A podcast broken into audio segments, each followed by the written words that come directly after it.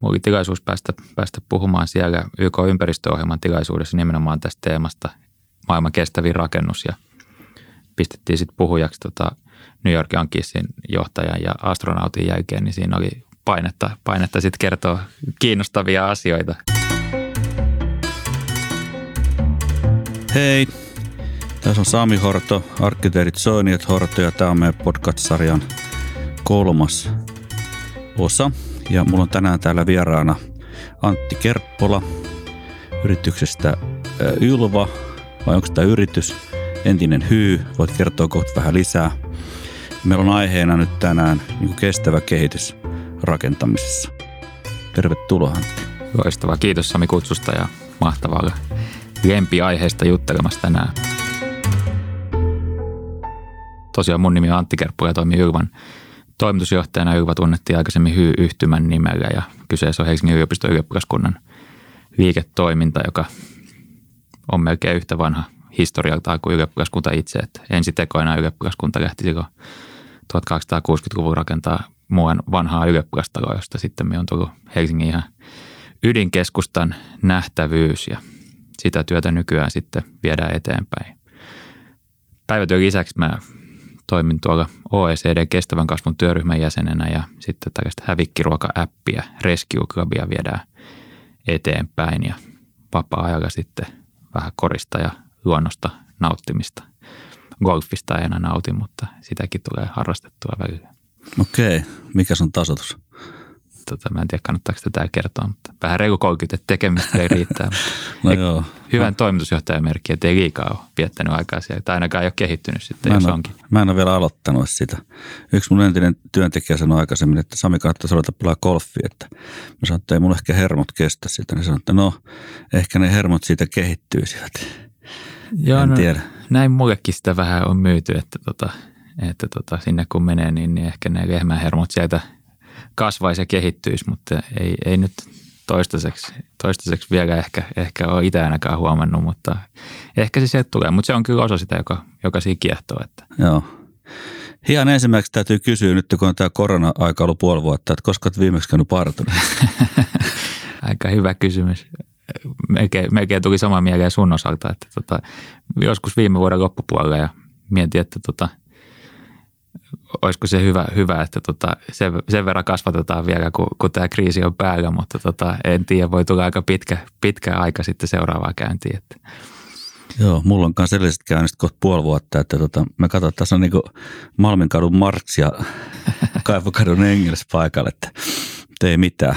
Tämä on hyvä homma. Mä uskon, että karasit miehet tulee vielä muotiin. Toivotaan. Toivotaan. Sen, sen, siitä on löyty vetoa nyt. Joo. Joo. Okei, tota, jos mennään eteenpäin, niin tota, meillä on tässä pitkä lista asioita, mitä mä haluaisin käsitellä meidän kanssa. Tosi kiinnostavia juttuja. Ihan ekana tuossa nyt tuli mieleen, kun on ylioppilaskunta, niin omistaako se nämä kiinteistöt, niin kuin se ylioppilaskunta? Että se ei ole yritys, vaan se on niin kuin, onko se yhdistys vai mikä se muoto on? Joo, ylioppilaskunta on, no se on yliopistolaissa määritelty ylioppilaiden tällainen niin kuin yhteisö – se on julkisoikeudellinen elin tai julkisoikeudellinen yhteisö ja tota, vastaa niin kuin, voisi vähän niin kuin ajatella, että se on vähän niin kuin kunta ja näin tosi toki rajatulla tehtävän kuvalla ja ylioppilaskunta omistaa suoraan ne kiinteistöt käytännössä, mitä, mitä meillä on. On siinä jotain kiinteistöosakeyhtiötä välissä, mutta käytännössä kaikki on ylioppilaskunnan suoraan omistamaa. Ja Ylva onkin se kuvaus, että miten me hoidetaan sitä liiketoimintaa, niin, niin sitä me kutsutaan Ylvaksi. Ylvaan kuuluu myöskin osakeyhtiöitä osana sitä konsernia, mutta, mutta se on käytännössä niin kuin yhtä kuin hyy, mutta nimenomaan se hyyn liiketoimintapuoli. Että sitten opiskelijoiden se päätehtävä on, on sitten se varsinainen opiskelijoiden edunvalvonta ja muuta, mihin me luodaan sitten ne taloudelliset resurssit ja edellytykset sen tekemiseen. Muistan tuossa varmaan vuosi sitten kävin siellä esittäytymässä teidän johtokunnassa, niin tunsin itseni tosi vanhaksi. Että siellä on aika nuorta porukkaa. Että onko nämä kaikki opiskelijajäsenet sitten enimmäkseen siellä, jotka asioista päättää? No meillä on, niin siis hyyn, hyyn jäsenistöä sitten jos ajattelee, niin siellä on 27 000 jäsentä ja keski on jotain 23 vuotta suunnilleen. Meidän, meidän sitten liiketoimintapuolella Ylvalla on oma hallitus, mutta sielläkin on opiskelijoita puolet hallituksen jäsenistä, että siellä on sitten erilaista kokenutta ammattijohtajaa sitten myöskin, myöskin hallituksessa mukana. Mutta opiskelijoilla on tosi vahva, vahva tota, osallistuminen kaikkeen meidän tekemiseen. Ja sitten oikeastaan ylioppilaskunnan hallitus, hyyn hallitus toimii meillä vähän niin kuin yhtiökokouksena. Että hyvin tiiviisti näiden eri toimijakinten kanssa sitten viedään asioita eteenpäin.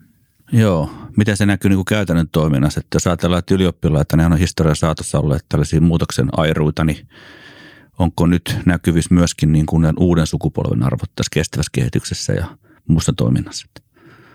Joo, sehän tulee myös sieltä just yliopistojen perustehtävästä, että mikä on Helsingin yliopiston tehtävänä, niin kasvattaa opiskelijoista niitä ihmiskuntaa yhteiskuntaa eteenpäin vieviä yksilöitä. Ja, ja musta se näkyy tosi hienosti hyyssä. Eri aikoina tietysti vähän eri painotukset on ollut. Milloin on vanhaa vallattu 50 vuotta sitten ja nyt sitten vähän uudet, uudet kuviot ja mun mielestä se on todella kiinnostava ja otollinen paikka tehdä nimenomaan kestävää liiketoimintaa. Se on omistajille ihan aidosti niin kuin keskeinen asia, mistä multakin kysytään, että kun mä käyn hyyn edustajiston kokouksissa ja, ja, ja kertomassa 60-henkiselle edustajistolle, että miten meillä menee, niin talousluvut kiinnostaa. Totta kai tällä hetkellä niin kuin riskit on, on markkinassa vähän kasvussa ja niistä jutellaan, mutta tosi paljon puhutaan siitä, että miten meidän kestävän kehityksen tavoitteet etenee, miten meidän hiilineutraalius tiekartta etenee ja, ja se, on, se on tosi kiinnostavaa. Ei, ei, ei ole mitenkään päälle vaan se on nimenomaan niitä asioita, mistä mä vastaan heille ja pitää pitää huolta, että ne etenee. Eli aidosti arvojohdettua toimintaa ja tekemistä, mikä on tietysti tosi hienoa, että ei ole päälle liimattu. Tota, ää, teillähän on myöskin sitten ollut tämä kasvisruokateema tässä viime vuosina, tai viime aikoina oikeastaan, viimeisen vuoden aikana aika paljon julkisuudessakin näkynyt. Että.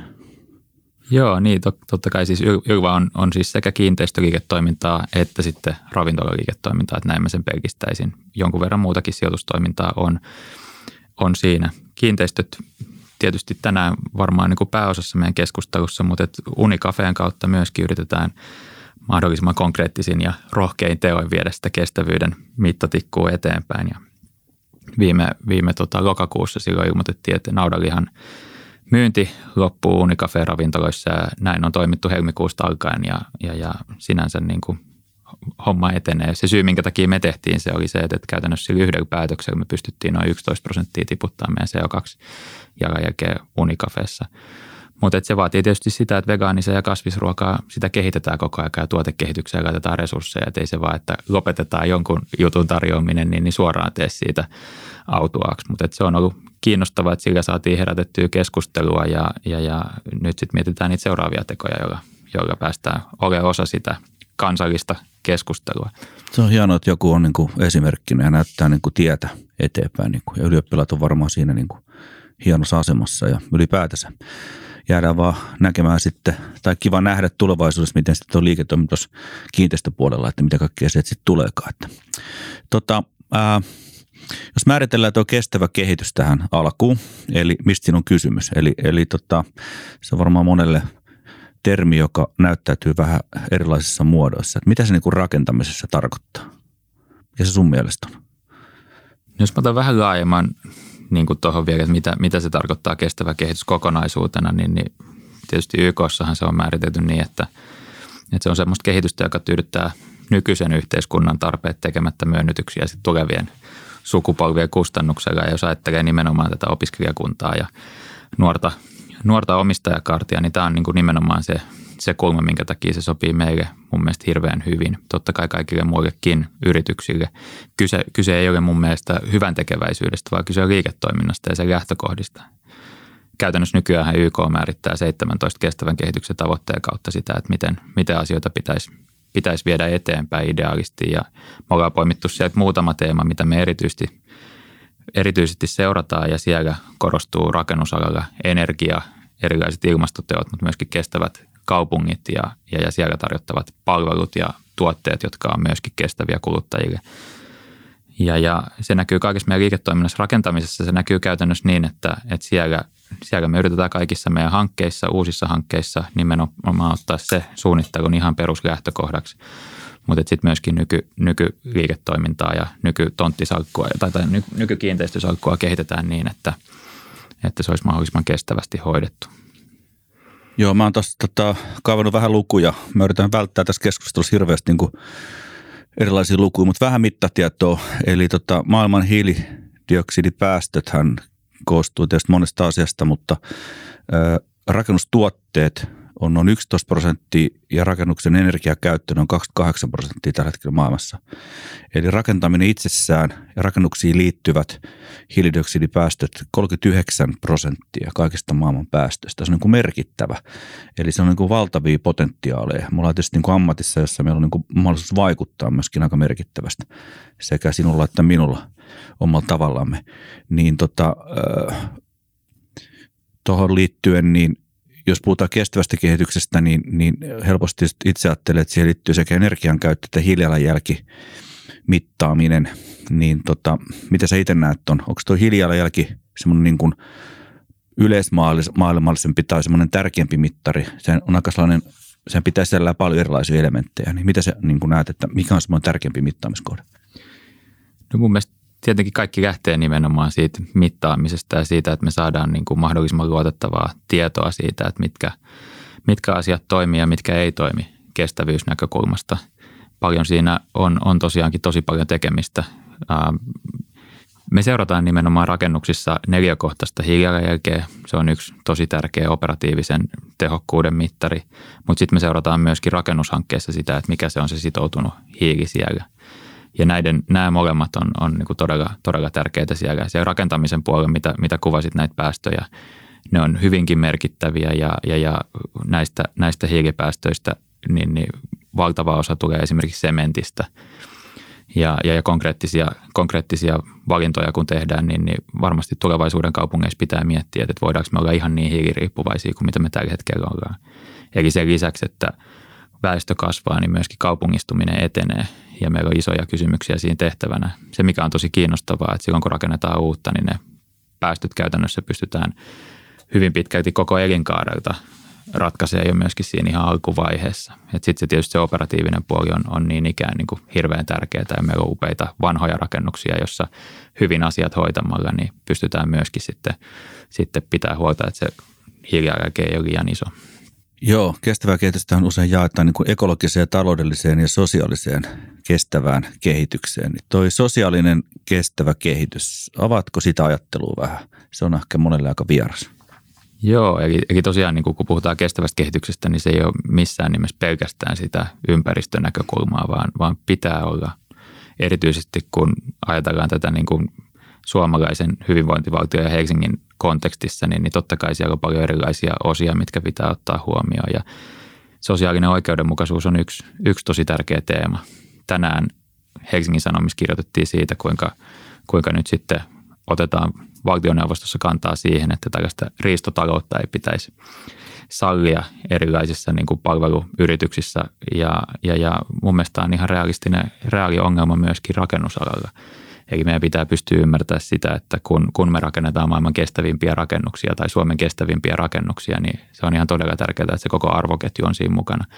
Tämä tarkoittaa niitä lukuisia eri kansallisuuksia, jotka tulee pitkän matkan takaa tänne rakennustyömaalle töihin, että mahdollistetaan heille eläminen, terveydenhuolto ja kaikki muut, kuten, kuten me mahdollistettaisiin suomalaisille. Ja tämä on yksi teema, missä me tehdään tosi paljon töitä esimerkiksi meidän Lyra-hankkeessa – jossa meillä on tällainen inklusiivisuustyöryhmä itse asiassa pistetty pystyyn, jossa on eri, eri osapuolia Temmistä rakennusliittoon ja, ja, ja rakennusteollisuuteen. Ja, ja tosi, tosi kiehtova aihe ja sellainen, missä meillä on paljon tekemistä. Tässä on ehkä sosiaalisen kestävyyden näkökulmaa. Joo, tota, miten toi kestävä kehitys ö, kautta sitten tällä liiketoiminta, mainitsit siitä aikaisemmin jo, niin tota, näetkö sä, että tuollainen kestävä kehitys tai ylipäätänsä tällainen ekologinen ajattelu, niin, niin se kulkee käsikädessä tämmöisen niin kuin markkinatalouden kanssa. Että meneekö se markkinaehtoisesti vai pitäisikö enemmän sitten olla niin kuin, ö, valtiojohtoista tai kuntajohtoista se asioiden eteenpäin vieminen? Niin, kysehän on varmaan siitä, että mitkä ne on ne markkinastandardit. Että niin kauan kun tehdään yksittäis keissejä tai rakennuksia tässä tapauksessa, jotka on eriäviä siitä niin kuin normistandardista, niin sitten siihen tietysti sisältyy isoja tuotekehitysriskejä ja muita. Ja, ja silloin on, on tietysti luontevaa, että, että siinä olisi, olisi myöskin sitä riskiä jakamassa niin kuin julkinen sektori. Helsingin kaupungilla on todella mittavat hiilineutraaliustavoitteet ja niin on myöskin Suomen valtiolla ja, ja, ja näin ollen niin kuin se, se työ on tässä tärkeää. Kun me puhutaan koko kira-alasta, niin, niin me puhutaan useista kymmenistä prosenteista, kuten sä sanoit, hiilidioksidipäästöistä, niin, niin se on yksi niistä avaimista, joka meidän pitää pystyä ratkaista. Se on ehkä ensimmäinen, että siihen niin kuin riskin jakamiseen. Ja siihen on jonkun verran mekanismeja, mutta nytkin on, on siellä kehysriihi käynnistymässä ja mietitään, että minkälaisia teemoja, tukimuotoja pitäisi löytää, niin, niin tämä on yksi sellainen teema, että jos me pystytään rakennusalaa viemään yhä edelleen eteenpäin ja, ja suosii, suosii myöskin sitten tukipolitiikasta tällaisia niin kuin kestävän kehityksen näkökulmasta ekologisia ratkaisuja, niin, niin, niin kannattaisi tehdä. Mutta on ehdottomasti julkisen sektorin muitakin keinoja, että jos ajatellaan, että miten ne, miten ne kiinteistöt rakentuu, siellä on tontiluovutuskilpailuja ja erilaisia niin kuin tapoja, joilla, joilla niitä maita kehitetään, kaavoitusprosesseja ja sitten siellä on kiinteistöveroja ja kaikenlaisia muita keinoja, joita tietysti julkisella sektorilla on. Mutta tämä ei ole missään nimessä, mä en tarkoita sanoa sitä, että tämä on kokonaan niin kuin julkinen, niin kuin ei-markkinaehtoinen niin kuin asia loppujen lopuksi. Et kysehän on siitä, että miten, miten se nähdään se tiekartta, miten se tulevaisuus nähdään ja, ja, ja uskoakseni se markkinastandardi on muuttumassa ja se tulee muuttumaan. Ja siinä vaiheessa, kun, kun on kerännyt siihen innova, innovatiivista osaamista siinä, siinä vaiheessa, kun on siinä edelläkävijä, niin, niin on paljon paremmat lähtökohdat sitten, sitten siinä muuttuneessa tilanteessa sitten rakentaa, rakentaa sitä kannattavinta liiketoimintaa.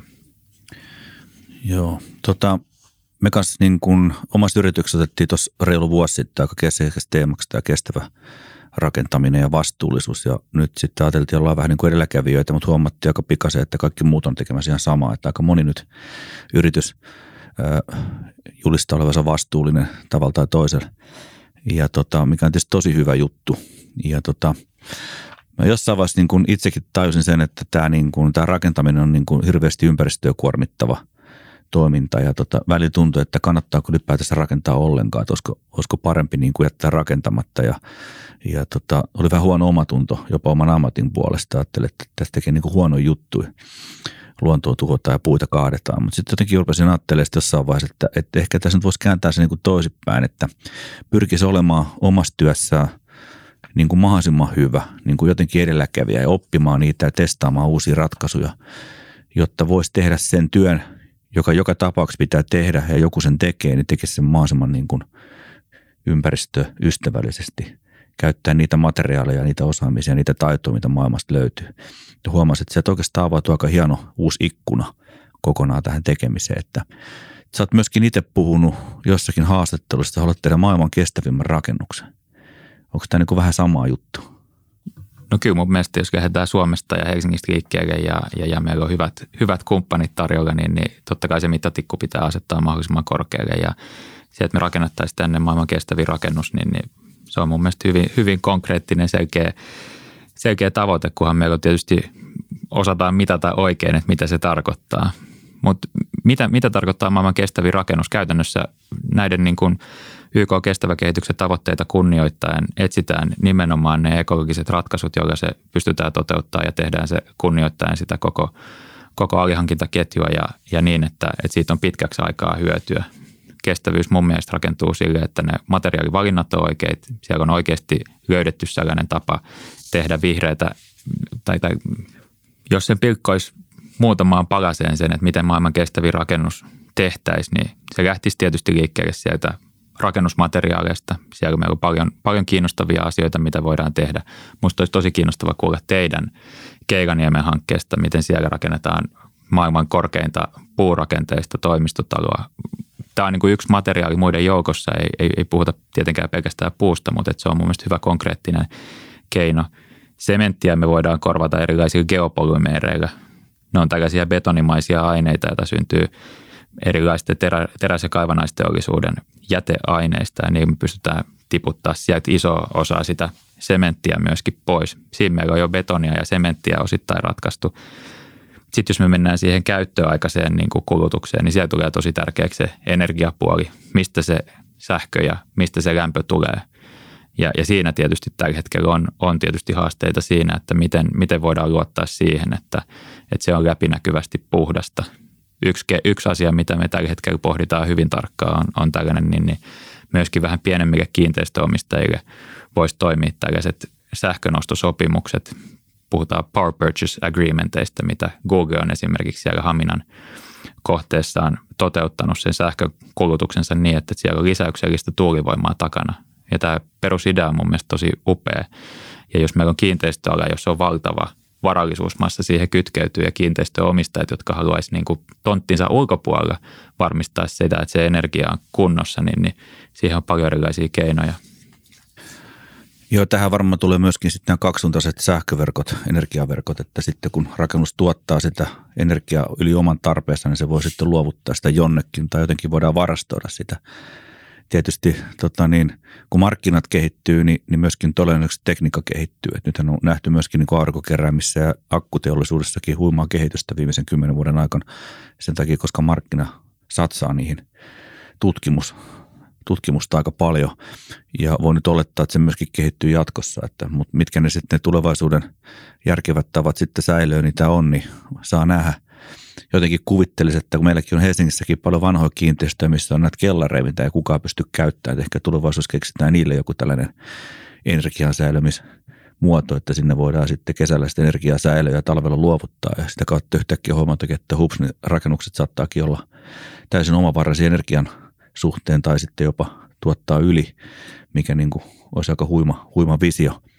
Ja, tota, ja sitten parkkihallit ja tällaiset pa, niin, alueet, että mitä siellä tapahtuu sitten tulevaisuudessa. Nimenomaan, nimenomaan älykkäät ä, auto, autoilupalveluna, mikä tämä nyt on – etäohjautuvat niin. erilaiset autot ja muut, jotka tulee, niin, tarvitsee lähteä toimistolle, niin se itse, tulee hakea sut. Itse asiassa kulkevat taksit, joilla me tarvitaan vain 10 prosenttia tästä nykyisestä autokannasta ja niin edelleen. Ihan mielenkiintoisia aikoja edetään kyllä, joo. Se kysyt tuosta Keilanimen hankkeesta, joo. Tosiaan meillä on se ää, puutoimistotalo. Siinä on muistaakseni 12 kerrosta ja 20 000 neliöä, 60 metriä korkea, mitä rakennetaan tuonne Varmalle. Tai tällä vielä rakennetaan vai suunnitellaan rakentaminen varmaan alkaa ensi vuonna, jos kaikki menee hyvin. Ja tota, sehän on nimenomaan tällainen ekologinen, ö, kestävän kehityksen mukainen toimistorakennus. Nähdäkseni maailman korkein tällä hetkellä. Ei ainakaan löydetty korkeampaa mistään netistä, kun ollaan kaivettu. Jos se nyt joku mittari siinä on. Tota, se ei ole niin kuin skyscraper, mutta se on niin kuin vähän niin kuin landscraper. Et siinä on tällainen viherkatto ja sitten se luiskataan se viherkatto sinne katolle asti sieltä maasta, että se on sellainen kiilanmuotoinen. Ja se niin kuin, että se on tarkoitus tehdä niin kuin teknologialta huippuhyväksi niin, että, että siitä tulee mahdollisimman äh, vähän energiakuluttava ja myöskin aurinkokeräimillä laitetaan katolle, että se myöskin itse tuottaa energiaa, mutta sen lisäksi myöskin nämä materiaalit on valittu niin, että se mahdollisimman paljon sitoo sitä hiiltä. Eli tuollainen valtava puurakennus, kun se puurukosena rakennetaan ja puujulkisivusta, niin, niin nyrkkisääntö on, että yksi tonni puuta sitoo yhden tonni hiiltä. Eli sehän tulee sitomaan niin kuin valtavat määrät sitä hiiltä sadaksi vuodeksi vähintään vielä rakennuksia. Ja sehän on tavallaan sen puurakennuksen etusuhteessa betoniin, kun taas sitten sementti ja sen tuottaminen maailmassa sitoo noin 5-8 prosenttia maailman päästöistä tällä hetkellä. Totta kai nekin varmaan kehittyy niin kuin tuotteena nämä sementti ja sitä kierrätettävyyttä parannetaan ja myöskin niin kuin niistä löytyy ekologisen vaihtoehtoja, mutta toistaiseksi ainakin tuo puu on niin kuin aivan ylivoimainen materiaali ja myöskin tietysti kotimainen, että se on yksi, yksi tärkeä arvo siinä. Ja tota, niin, että sitä on myöskin suunniteltu niin, että siinä tulisi tällainen niin kuin näyttävä teko. Eli, eli alahan vaatii myöskin äh, niin sanottuja ilmiöitä. Eli, eli jos me tehdään vaan rakennukset, jotka on samannäköisiä kuin ennenkin, mutta on energiatehokkaampia, niin ei oikein herätä mitään tunteita kenessäkään. Et se insinööriteknologia niin hieno kuin se onkin, niin se ei ulospäin oikein näyttäydy miltään. Et se ei niin kuin tunnu eikä maistu eikä haise miltään. Mutta sitten kun mennään oikeastaan puutaloon, joka sitten on suunniteltu julistamaan sitä puun erinomaisuutta, että meilläkin tässä on haettu vapaata muotoa ja sitten tämä rakennuksen nimi Kelmin portti. Se tulee siitä, että siellä sisällä on sellainen porttiaihe, missä sisällä kasvaa sitten puu. joka näkyy sitten niin kuin ulos sinne kadulle. Ja tota, se on vähän tällainen statementti niin kuin siitä, että se puu on siinä keskiössä. Suomi on tällainen metsästä tullut kansa ja niin edelleen.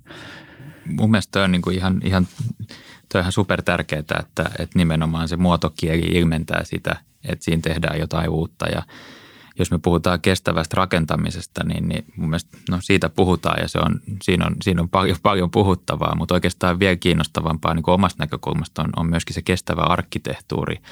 Se, miten se ilmentää sitä, että miten ihmiset kohtaa siellä ja sen pitää olla hauskaa ja sen pitää niin kuin yhdistää ihmisiä. Eihän muuten porukka tuu sinne. Se, että siellä on hienot materiaalit, mutta kukaan ei käy siellä, niin ei siellä mitään kultamitalia voiteta missään kestävyys olympialaisissa ja tämä on, tämä on niin kuin ihan, ihan todella tärkeää. Samoin sitten se, että kun toikin tulee niin keskeiselle paikalle, niin se, että se näkyy siinä kaikille niille, jotka kulkee, kulkee siitä ohi. Siellä on, siellä on tota metro, metroasemat ja muut yhteydet ja, ja tietysti siinä on vilkkaasti liikennöidyt kehä ykköset ja länsiväylät vieressä, niin, niin se on sellainen asia, mikä nähdään ja tällaisia majakkaprojekteja tietyllä tapaa tarvitaan nimenomaan, että me voidaan jälleen kerran niin, niin tehdä siitä tutumpaa ja tehdä siitä sitä uutta standardia, millä me viedään koko toimialaa eteenpäin. Ja kyllähän niin kuin arkkitehtuuri parhaimmillaan perustuu johonkin arvoihin. Se julistaa jotakin. Sanotaan, että vaikka eduskuntatalon lisärakennus ulistaa tätä tämmöistä avoimuutta, että missä muussa maassa voisi rakentaa tuommoisen lasisen eduskuntatalon lisärakennuksen kuin oikeastaan Suomessa, missä sitten on kaikki turvallista ja voi niin kuin julistaa sitä avoimuutta ulospäin. Että aina se niin kertoo jotakin, milloin mitäkin. Ja tämä tietysti haluaa kertoa näistä ekologisista arvoista. Mutta tärkeää tässä on yhtä lailla mulle, mulle myöskin se, että se on niin kuin mitattavissa, se on avointa, että se voidaan kaikille kertoa ja, ja myöskin niin kuin luoda niitä uusia standardeja tässä tämän hankkeen kautta, että testataan ja kokeillaan uusia juttuja. Että meillä on tässä myöskin niin kuin paljon ratkaisuja, jotka sitten tehdään palokonsultin kanssa yhteistyössä niin, että voidaan niin kuin niistä luoda sitten uusia standardeja seuraaville rakennuksille, että se se teollisuus itsessään kehittyy ja tuotantotavat kehittyy. Ja, tota, ja sen täytyy olla jälkeenpäin niin etukäteenkin mitattavissa niin, että voidaan todeta, että se täyttää ne arvot, mitä niin kuin on haettu. Että siitä ei tule vaan pelkästään mikään tyylisuunta. Että se, se, se niin kuin, ei ole se ratkaisu. Ja nykyään se tietotaito on kuitenkin niin saavutettavissa, että kaikki on globaalia ja kaikki, kaikki saadaan niin kuin puolelta maailmaa niin kuin tieto. No nyt matkustamista on vähän rajoitettu, mutta Teams, Teams, Teams-palaverin muodossa sitten vähintäänkin ja just se, että on, on kiinnostavia kansainvälisiä yhteisöjä, järjestöjä, Green Building Councilia ja, ja, ja Living Building Challengeja ja tämän tyyppisiä, mistä, mistä sitten pystyy verkostojen kautta löytämään sellaista niin kuin hyvinkin spesifiä erityisasiantuntemusta, jos me puhutaan niin kuin uuden tyyppistä puu, puurakenteesta toimistoissa tai korkeammasta kuin mihin Suomessa on totuttu, niin nämä kaikki voidaan ratkaista. Et viittasit kotimaiseen puuhun ja mun mielestä se on nimenomaan meidän yhteiskunnalle sellainen asia, mistä meidän pitäisi saada sitä sitä tota, käyttöastetta tai mistä meidän pitäisi saada sitä jalostusastetta ylöspäin. Mutta et, et myöskin niin kun asiantuntemusta löytyy ihan globaalisti ja, ja, ja sitä löytyy Suomesta, mutta niiden yhdistelmänä löytyy, tulee tosi kiinnostavia lopputuloksia. Joo, tämä on silleen jännää, että jos katsotaan 10-15 vuotta taaksepäin, niin oltiin vahvasti sitä mieltä, että kuolee pujalostusteollisuus ja selluteollisuus Suomesta kokonaan, kun ei niin kuin sanomalehtiä kohti enää tarvita, mutta yhtäkkiä selluhan on niin kuin hirveän muodikas tuote. Siitä saadaan tehtyä vaatteita ja vaikka mitä kohta. Ja nyt myöskin tämä, jos puurakentaminen lähtee nousee sekä Suomessa että maailmassa, niin niin katsotaan riittääkö Suomen metsät. Että, että tota. Mutta tämä on mielenkiintoista nähdä. Nämä menee trendeinä, että, että mitä tässä nyt sitten seuraavaksi keksitään. Tehdäänkö puusta jotain ruokaa sitten. Yksi gründeri sanoi, että ei puuta muuta kuin takkaa ja parkettia ja hän sanoi, että hän on eläkkeellä ennen kuin puurakentaminen tulee Suomeen. Niin mä sanoin sitten silleen, että aika nopeasti sun pitää mennä eläkkeelle sitten. Se on just näin. Joo, mulla on tässä tota yksi taulukko vielä, jonka haluan tässä niin kuin, näin niin kuin jakaa. Eli tuossa on tutkittu sitä, että noin 70-luvulla, 1970-luvulla rakentamisen ja rakennuksen käytön välinen suhde on ollut niin, että rakentamisen aikana – tätä hiiltä on sitoutunut noin 10 prosenttia käytön aikana 90 prosenttia. Ja nyt nykyään niin se on kääntynyt niin, että kun rakennukset on huomattavasti paljon energiatehokkaampia, niin se käytön aikaisuus on 10-30 ja rakentamisen aikana 50-70 palttia rallaa. Eli, eli suhteessa voidaan todeta, että rakentamisen aikainen hiilijalanjälki on kasvanut, koska aikaisemmin se oli vähän niin, kuin niin että rakennut mistä tahansa, ei sillä ole mitään väliä, koska se elinkaari 50-100 vuotta, niin, niin se käytön aikana se energia siellä sitten palaa, mutta nykyään se on niin kuin kääntymässä päinvastoin. Sen takia tämä huomio tähän rakentamisen aikaiseen hiilijalanjälkeen niin on, on niin kuin tärkeämpi. Ja nyt niin kuin näyttää siltä, että, että, että valtio tulee myöskin reguloimaan tätä lähivuosina niin, että sitä ruvetaan sitten mittaamaan etukäteen. Vähän niin kuin energialuokkaakin mitataan, niin tullaan mittaamaan sitä hiilijalanjälkeä. Ja, ja tota, sitten on Helsingillähän on nyt Helsinki 2035 hiilineutraalitavoitteet ja Vantaalla vastaava 2030 tavoitteet. Ja tota, näihin pyritään. Joo, ja Tampereella taitaa olla 2030 niin ikään ja Turussa taisi olla 29, että kovia tavoitteita näissä isoissa kaupungeissa. Ja tämä on mun mielestä erittäin hyvä pointti, minkä nostat just tämä, että, että iso osa, valtava osa niistä kokonaiselinkaaripäästöistä tulee nimenomaan jo rakentamisaikana. Kaikkien niiden, jotka niitä vanhoja, vanhoja taulukoita tuijottelee, niin, niin kannattaa, kannattaa päivittää tietonsa.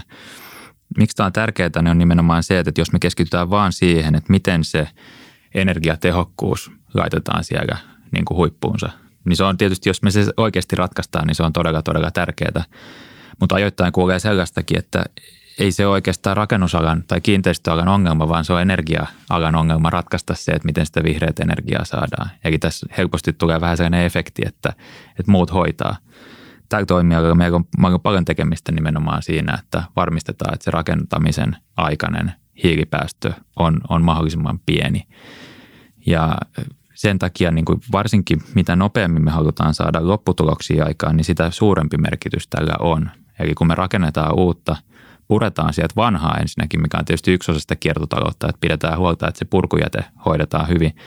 Toinen on nimenomaan se, että, että sitten kun me rakennetaan sitä uutta, niin kun siitä tulee se jopa 70-80 prosenttia koko, koko tota siitä niin kuin päästöistä siinä rakentamisen aikana, niin tämän voi ajatella myöskin positiivisena mahdollisuutena, että jos me pystytään seuraavissa lähivuosien jo hankkeissa tämä huomioimaan, niin me pystytään tosi nopeasti leikkaamaan niitä päästöjä siinä kokonaisuudessa. Eli mä en näkisi tätäkään niin kuin uhkana, vaan mahdollisuutena, että jos me halutaan näissä isoissa kaupungeissa Suomessa päästä näihin tavoitteisiin, mitä meillä on, jotka on kieltämättä kunnianhimoisia, niin meidän pitäisi heti tänään jo alkaa joka ikisessä tontiluovutuskilpailussa erilaisessa kaavoitusasiassa ottaa aidosti huomioon se, että miten se rakennusmateriaali siellä on ratkaistu. Joo, mä muistan opiskeluaikana, kun näitä opiskeltiin joskus 90-luvulla näitä ekologista rakentamista, niin mun vähän kiusasi se, että kun siellä ei ollut mitään mittareita siihen aikaan. Että kun niitä ei voinut mitenkään mitata. Ne oli vähän niin kuin musta tuntuu periaatteella, niin kuin, että tämä voisi olla kiva tai tämä ei ole kiva. Mutta nyt meillä alkaa aika hyvät mittarit. YKllahan on ihan yleiset standardit jaettu, jota aika moni Euroopan valtiokin sitten noudattaa ja laskee. Ja, ja sitten kun meillä on mittarit, niin sitten pystytään niin kuin tavallaan valtion kautta myöskin mittaamaan sitä aika luotettavasti, että mikä on niin kuin järkevä suunta. Eihän se tietysti ihan absoluuttisen oikea aina ole, mutta, mutta, mutta kumminkin vähän niin kuin auton päästömittaukset, että joskus ne on kohillaan, joskus ei silloin, kun se todellisuus siihen tulee. On niin kuin mielenkiintoista nähdä, että, että nyt jos tämä mittaaminen saadaan niin kuin selkeästi kaupung- kaupungilla ja valtiolla niin kuin rakennusluvan ehdoksi esimerkiksi, niin, niin mitä keinoja sitten voidaan konkreettisesti käyttää, jotta saadaan näistä rakennuksista sitten jatkossa niin kuin huomattavasti paljon energiatehokkaampia tai hiilijalanjältään niin pienempiä? No meillähän on, on perinteisesti tietysti ollut nämä energiatehokkuusluokat. Et se on tietysti niin kuin se, se, mikä nimenomaan sit siihen niin kuin operatiiviseen tehokkuuteen liittyy, mutta se ei todellakaan vielä riitä. Että just näitä materiaaleja, meillä on ympäristöministeriö tällä hetkellä tekee työtä kovastikin myöskin siihen niin kuin rakennusaikaiseen niin kuin hiilipäästöön ja siinä – se on todella tärkeä, koska, koska nimenomaan sillä me määritetään hyvin vahvasti sitä, että miten ja mitä saa, saa rakentaa sitten sinne tontille. Et siinä on kuitenkin se julkinen kaavamonopoli olemassa ja siitä ei, siitä ei päästä yli eikä ympäri, että, että tota, sen pitää tulla regulaation kautta.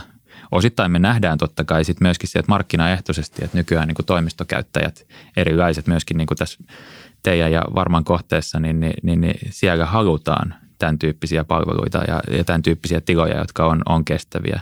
Niin mekin nähdään Lyyrassa meidän Hakaniemen hankkeessa, jota, jota, jota tehdään tässä para-aikaa, niin, niin että et se on nimenomaan se keskeinen myyntiargumentti, mitä, mitä me kysytään myöskin sitten, että et, et, onko tämä kestävää ja onko tämä varmasti hyvä. Joo, tämä on ihan hyvä pointti. Tota, se, että niin kuin jo vuokralaiset haluaa sijoittua sellaisiin tiloihin, jossa he pystyvät osoittamaan omille asiakkaille sekä työntekijöilleen, että, että he tekevät niin arvoisa mukaista toimintaa, niin se on niin kuin tosi iso juttu. Että se, että se, tulee, se imu tulee sieltä markkinasta, sieltä vuokralaisilta. Että vaikka kiinteistön omistaja ei olisi välttämättä kiinnostunut tekemään sitä puusta tai tekemään sitä ekologisesti, mutta jos vuokralaiset haluaa, niin tietenkin ne tekee sitä, mitä niin kuin pyydetään. Kelmion portissakin on kuulemma ollut todella hyvä kysyntä, että paras ikinä, niin kuin joku sanoi, mutta tota, se on niin tosi kiva kuulla, että se vuokralaisetkin haluaa sitä ja tuommoista tota, tuotetta markkinoilla kaivataan, missä voidaan sitten tehdä näin. Ja toinen pointti on myös se, että tämä vihreän rahan tuleminen tähän niin kuin markkinaan, mikä on tosi kiinnostava ilmiö myöskin. Eli nähdäkseni Euroopan investointipankkikin on valmis tukemaan tiettyjä niin kuin rakennushankkeita tai infrahankkeita, mutta niiden ehto on se, että se täyttää ne niiden niin kuin ekologiset kriteerit. Se on just näin ja, ja no – toi, mitä sanoit tuosta vihreästä rahoituksesta, on todella, todella tärkeä myöskin, että sieltä löytyy myöskin sitä kautta sit niitä keinoja, joilla mahdollistetaan näitä hankkeita. Ja nimenomaan mainittu EIB on yksi keino, Pohjoismainen investointipankki tekee paljon, paljon töitä myöskin tuossa teemassa. Ja erilaiset tällaiset vihreän rahoituksen muodot, puhutaan me pankkirahoituksesta, erilaisista velkakirjarahoituksesta, niin, niin ne, on, ne on ehdottomasti, ne on koko ajan kasvussa ja, ja, ja ne on todella kiinnostava teema. Ja niiden parissa mekin, mekin työskennellään kyllä tällä hetkellä. Tuo, mikä on myös kiinnostavaa tietysti on se, että miten niin kuin tämä vanha rakennuskanta saataisiin niin kuin ekologisemmaksi.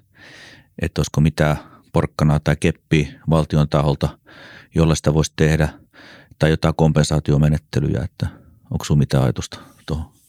No meillähän ei onneksi ole Suomessa tällä hetkellä sellaisia niin kuin vielä rantautunut sellaisia isoja spekula- esimerkiksi spekulaation ilmiöitä, että meillä olisi paljon tyhjiä asuntoja, joita vaan odotellaan, että joku ostaa ne kalliimmalle ensi vuonna, mutta kyllähän niin kuin vajaa käyttö on aina niin kuin tosi iso ongelma ja, ja siinä tietysti se haastaa koko aika niin kuin kaavoitusta ja, ja sitä, että voidaan löytää joustavasti niitä käyttötarkoituksia, jotka kullekin sijainnille on ne kaikista tehokkaimmat.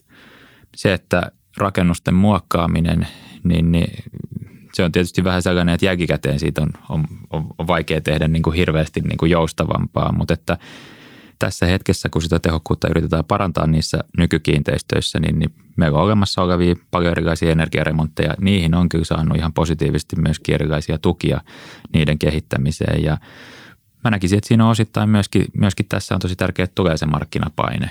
Että halutaan myöskin niissä vanhoissa kiinteistöissä, jotka kuitenkin keskimäärin on niin parhailla mahdollisilla sijainneilla, että siellä tehdään myöskin niitä toimia, mitä tällä hetkellä niin kuin uudiskohteissa aletaan näkee. Totta kai siellä on tekniset rajoitukset ja kaikki ei voi tehdä alusta, mutta että nimenomaan siihen niin kuin energiatehokkuuteen ja käytön aikaiseen tekemiseen voi, voi kuitenkin vaikuttaa jonkun verran, jos on haluaa.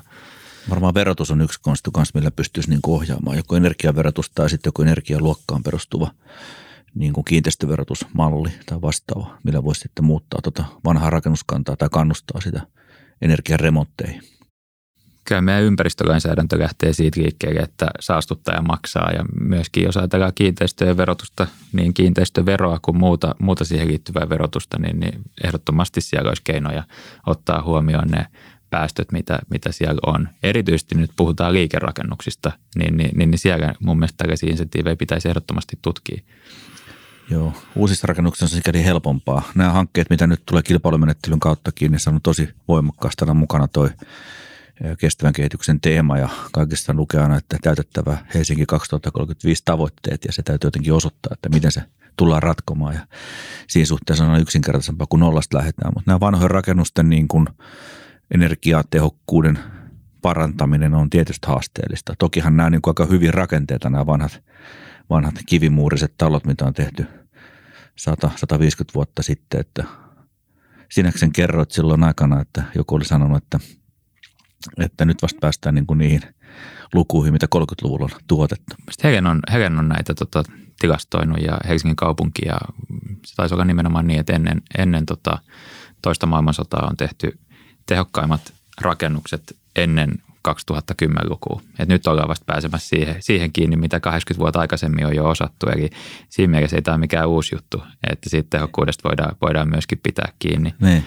Ja just näin, niin kuin sanot, että periaatteessa voi ajatella, että mitä, mitä paremmat ne tiivisteet ja materiaalit, niin, niin sitä vähemmän siellä talvella tulee, tulee tota hukkalämpöä ja näin. Olisiko tota maailman kestävin rakennus sitten, niin olisiko se tämmöinen kivimuurinen rakennus vai olisiko se tämmöinen sitten joku niin kuin nykyaikaisella kerroksellisella heterogeenisen rakenteella tehty? Sen pitäisi ehdottomasti olla muokattavissa. Nimenomaan niin. tämä, mistä äsken puhuttiin, että ei saisi olla minkäänlaista vajaa käyttöä, koska muutenhan se on ihan, ihan siltä osin hukkaan tehtyä. En mä osaa ottaa nyt tarkkaan siihen, siihen kantaa, että mikä se tarkka rakennusmateriaali on, mutta et, et joo, on se, on se myöskin niin, että paksut kiviseinät, niin se ei ole ihan, ihan nykyaikaa, niin kuin, riippuen totta kai käyttötarkoituksesta. Et varmaan nyt tämä teema, mitä äsken tässä jo puhuttiin puusta ja, ja näin, niin, niin, niin, niin sieltä etsisi enemmän niitä, niitä ratkaisuja, mutta tiivistäminen ei, ei ole kiinni siitä, että mikä se on se primäärimateriaali siinä. Niin, olisiko meillä edes varaa tuommoisia kivimuurisia rakennuksia? No, en, en mä usko, en mä usko. Joku vanha vitsi oli tuosta arkkitehtuurista aikanaan, kun ne teki niitä koristeet sinne, kipsikoristeet, että sanottiin, että pitää piirtää ne kipsikoristeet heti ensimmäisenä sinne että, ja viedä sinne budjetti, että muuten nyt ei koskaan sinne tuu, kun kellä koskaan varaa. Ja Suomeenhan tämä sopii tämä aika tosi hyvin tämä, tämä funktionalistinen tyyli, kun muutenkin halutaan karsia kaikki turhat pois, niin, niin tota, ei tarvitse ottaa muuta kuin suoraan valkoista seinää.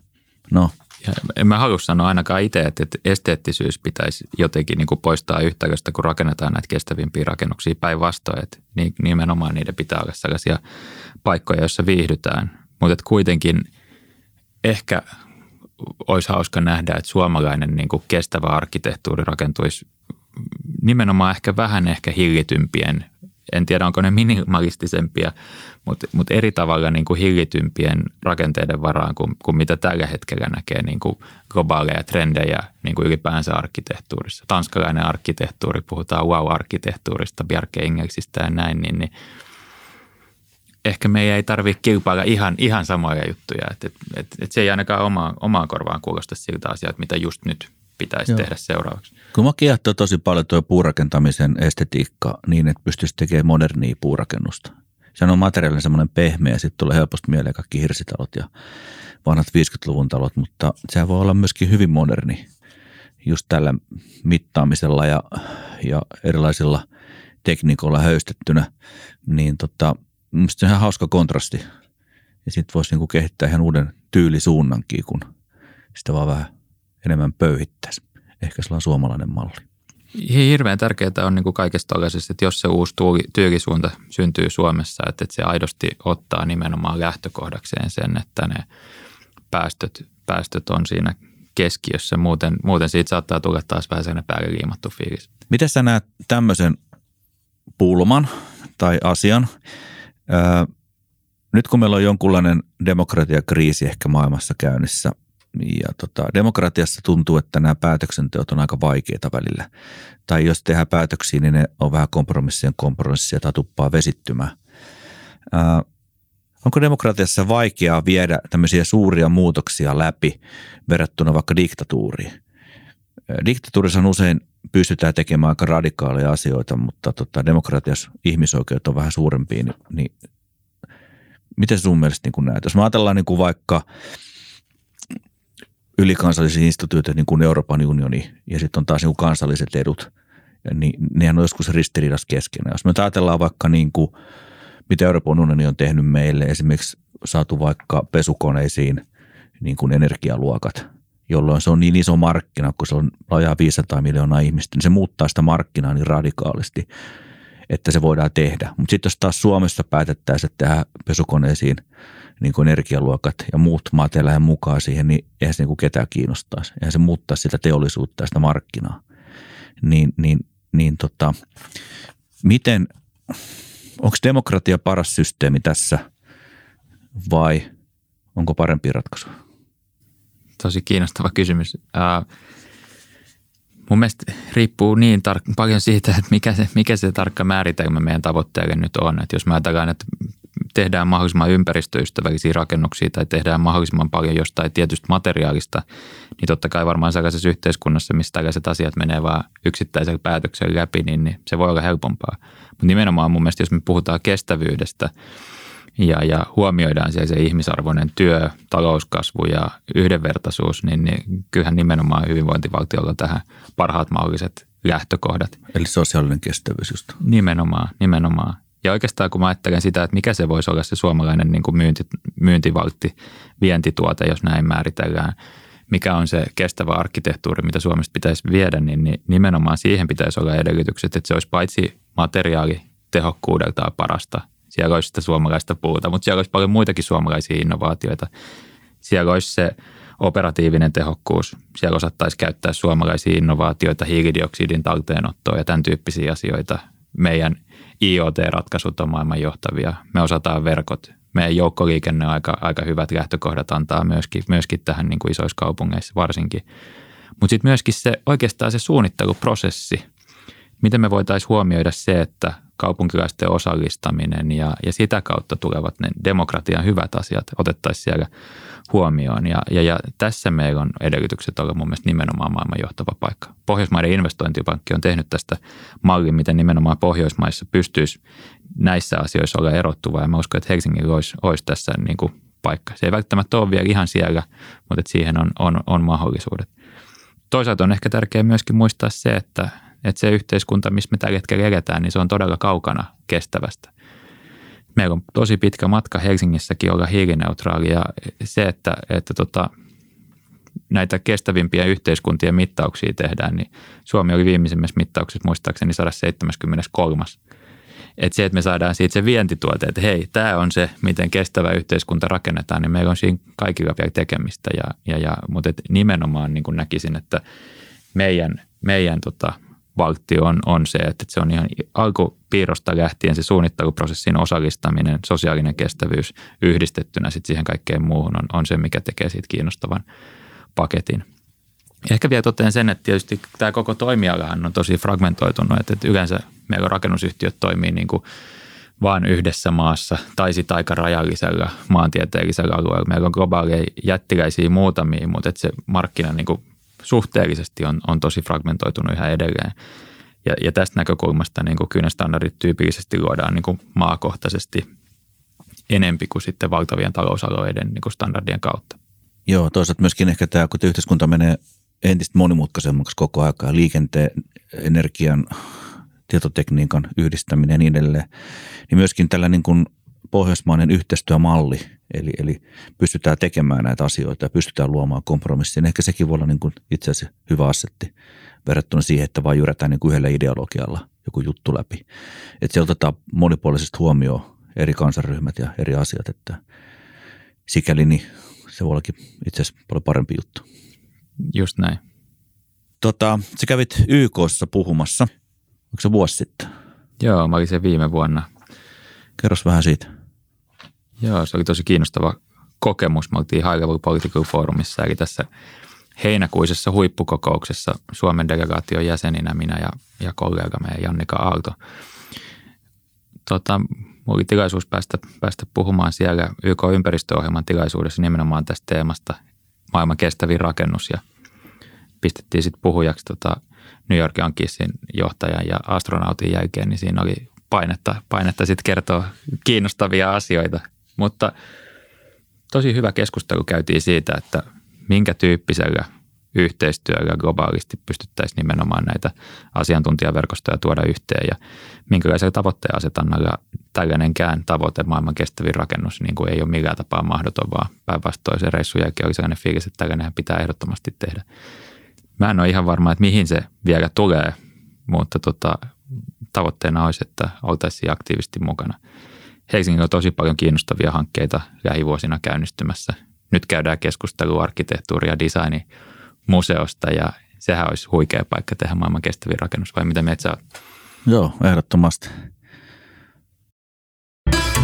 Mun mielestä on niin kuin järjettömän hienoa, että on korkeita, upeita tavoitteita ja mä oon niin kuin ylpeä siitä, että meillä on Suomessa tämmöisiä ihmisiä niin kuin Antti Kerppola ja mä oon tosi kiitollinen siitä, että tulit vieraaksi tänne ja oli mahtava keskustelu. Että kiitos. Kiitos Sami kutsusta. On huikeaa tehdä yhteistyötä teidän kanssa.